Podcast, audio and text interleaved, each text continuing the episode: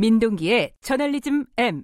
네, 금요일 날마다 어, 한 주간의 뉴스 중에 좀 짚어볼 만한 부분들을 민동기 기자가 분석해 보는 시간입니다. 오늘은 어, 인천공항공사 정규직 이, 이, 뭐 보도가 여러 가지 층위에서 있는데 어떤 부분을 갖고 오신 건가요? 일단 굉장히 많은 언론들이 보도를 쏟아냈는데요. 그렇죠. 예. 어, 문제점이 좀 여러 가지가 있던데 네. 어, 항상 제가 세 가지 정도로 꼽아오거든요. 이번에도 세 가지 정도로 좀. 세 가지. 자, 그럼 하나씩 짚어보죠. 첫 번째는요? 가짜뉴스 논란입니다. 그러니까 가짜 뉴스가 있었나요? 중앙일보 6월 24일자 기사 제목이요. 네. 알바하다 인천공항 정규직 취준생 공부하기 싫어진다 이런 제목인데 네.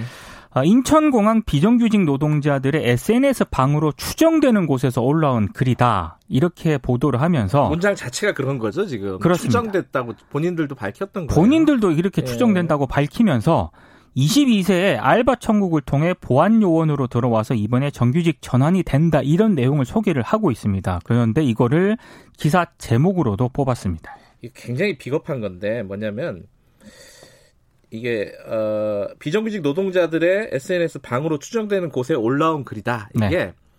그렇게도 안 쓴 거예요. 비정규직 노동자들이 쓴 글로 추정된다고도 얘기를 안 하는 거예요. 지금. 그렇죠. 예. 그럼 자신이 없는 거거든요. 그렇습니다. 거기까지도 추정도 못하면서 네. 인용하고 제목까지 가는 거죠.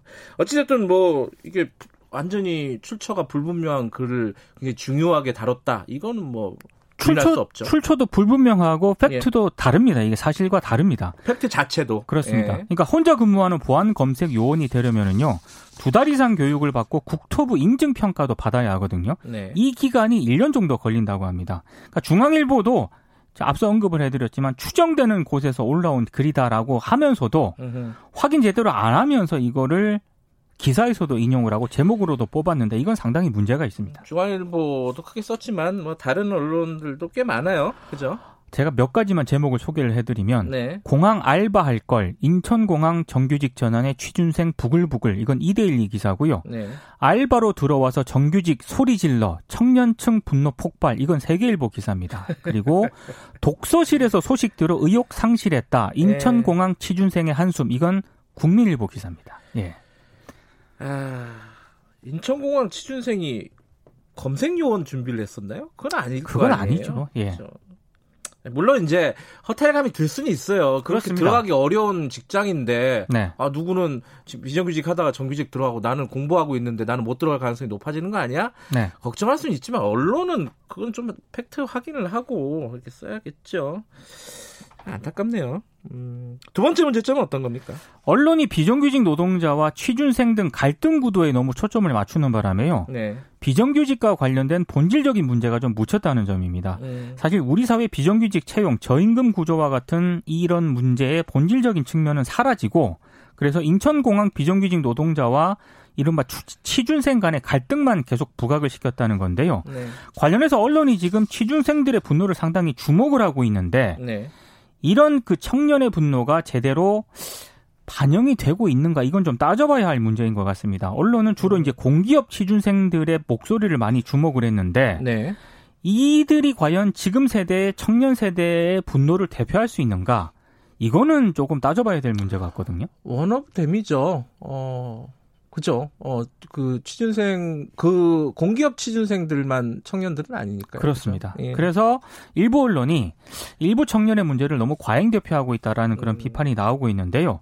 사실 비정규직에 대한 차별 문제는 우리 사회 가장 핵심적인 문제 가운데 하나였는데 네. 문제는 많은 언론들이 그동안 이 비정규직 차별 문제에 대해서는 제대로 주목을 안 해왔거든요. 네. 그랬던 언론이 이번에는 이번 사안을 보도를 하면서 일부 청년의 문제를 청년 일반의 문제로 지금 어, 저, 지나치게 좀 일반화시키고 있다라는 그런 비판이 나오고 있습니다. 그리고 사실 네. 인천공항에서 일하고 있는 2030 비정규직 청년들 있지 않습니까? 네. 이 사람들도 청년이거든요. 그러니까 정규직에 비해서 상대적으로 차별 대우 받으면서 열악한 노동 환경에 처해 있는데 이번에 이런 사람들, 이런 청년들의 목소리는 거의 반영이 안 됐습니다. 사실상 언론이 일부 청년층의 목소리를 과잉 대표했다라는 그런 비판이 나오고 있습니다. 아, 짚어야 될 부분들은 분명히 있습니다. 그죠? 이게 이제 그 대통령이 간 시점에서 결정됐다. 그렇죠. 예, 이런 예. 부분들이 왜 그렇게 됐는가 한번 취재해보고 따져보고 그래서 어떤 내용들을 보도를 할 수는 있어요. 문제점이 있다면은. 그렇습니다.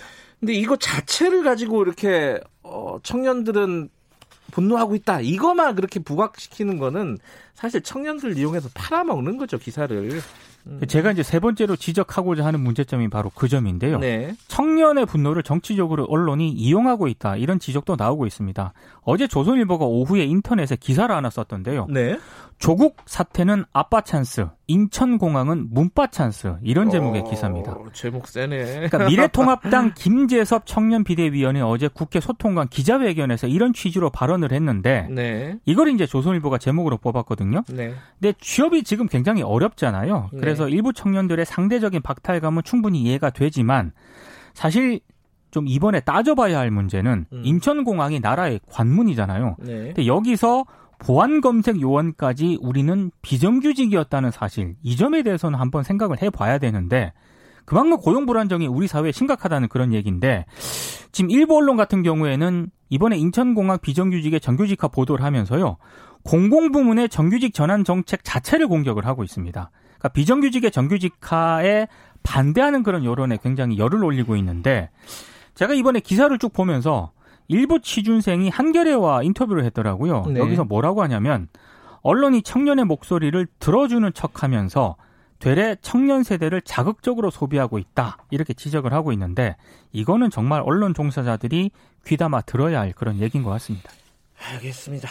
아, 좀 서글퍼요 이런 거 보면은 좀 이제 짚어야 될 대목들은 분명히 있습니다. 이게 잘못된 그렇습니다. 부분도 있을 거고 정책적으로 있어한 부분들이 있을 거예요. 있는데 네.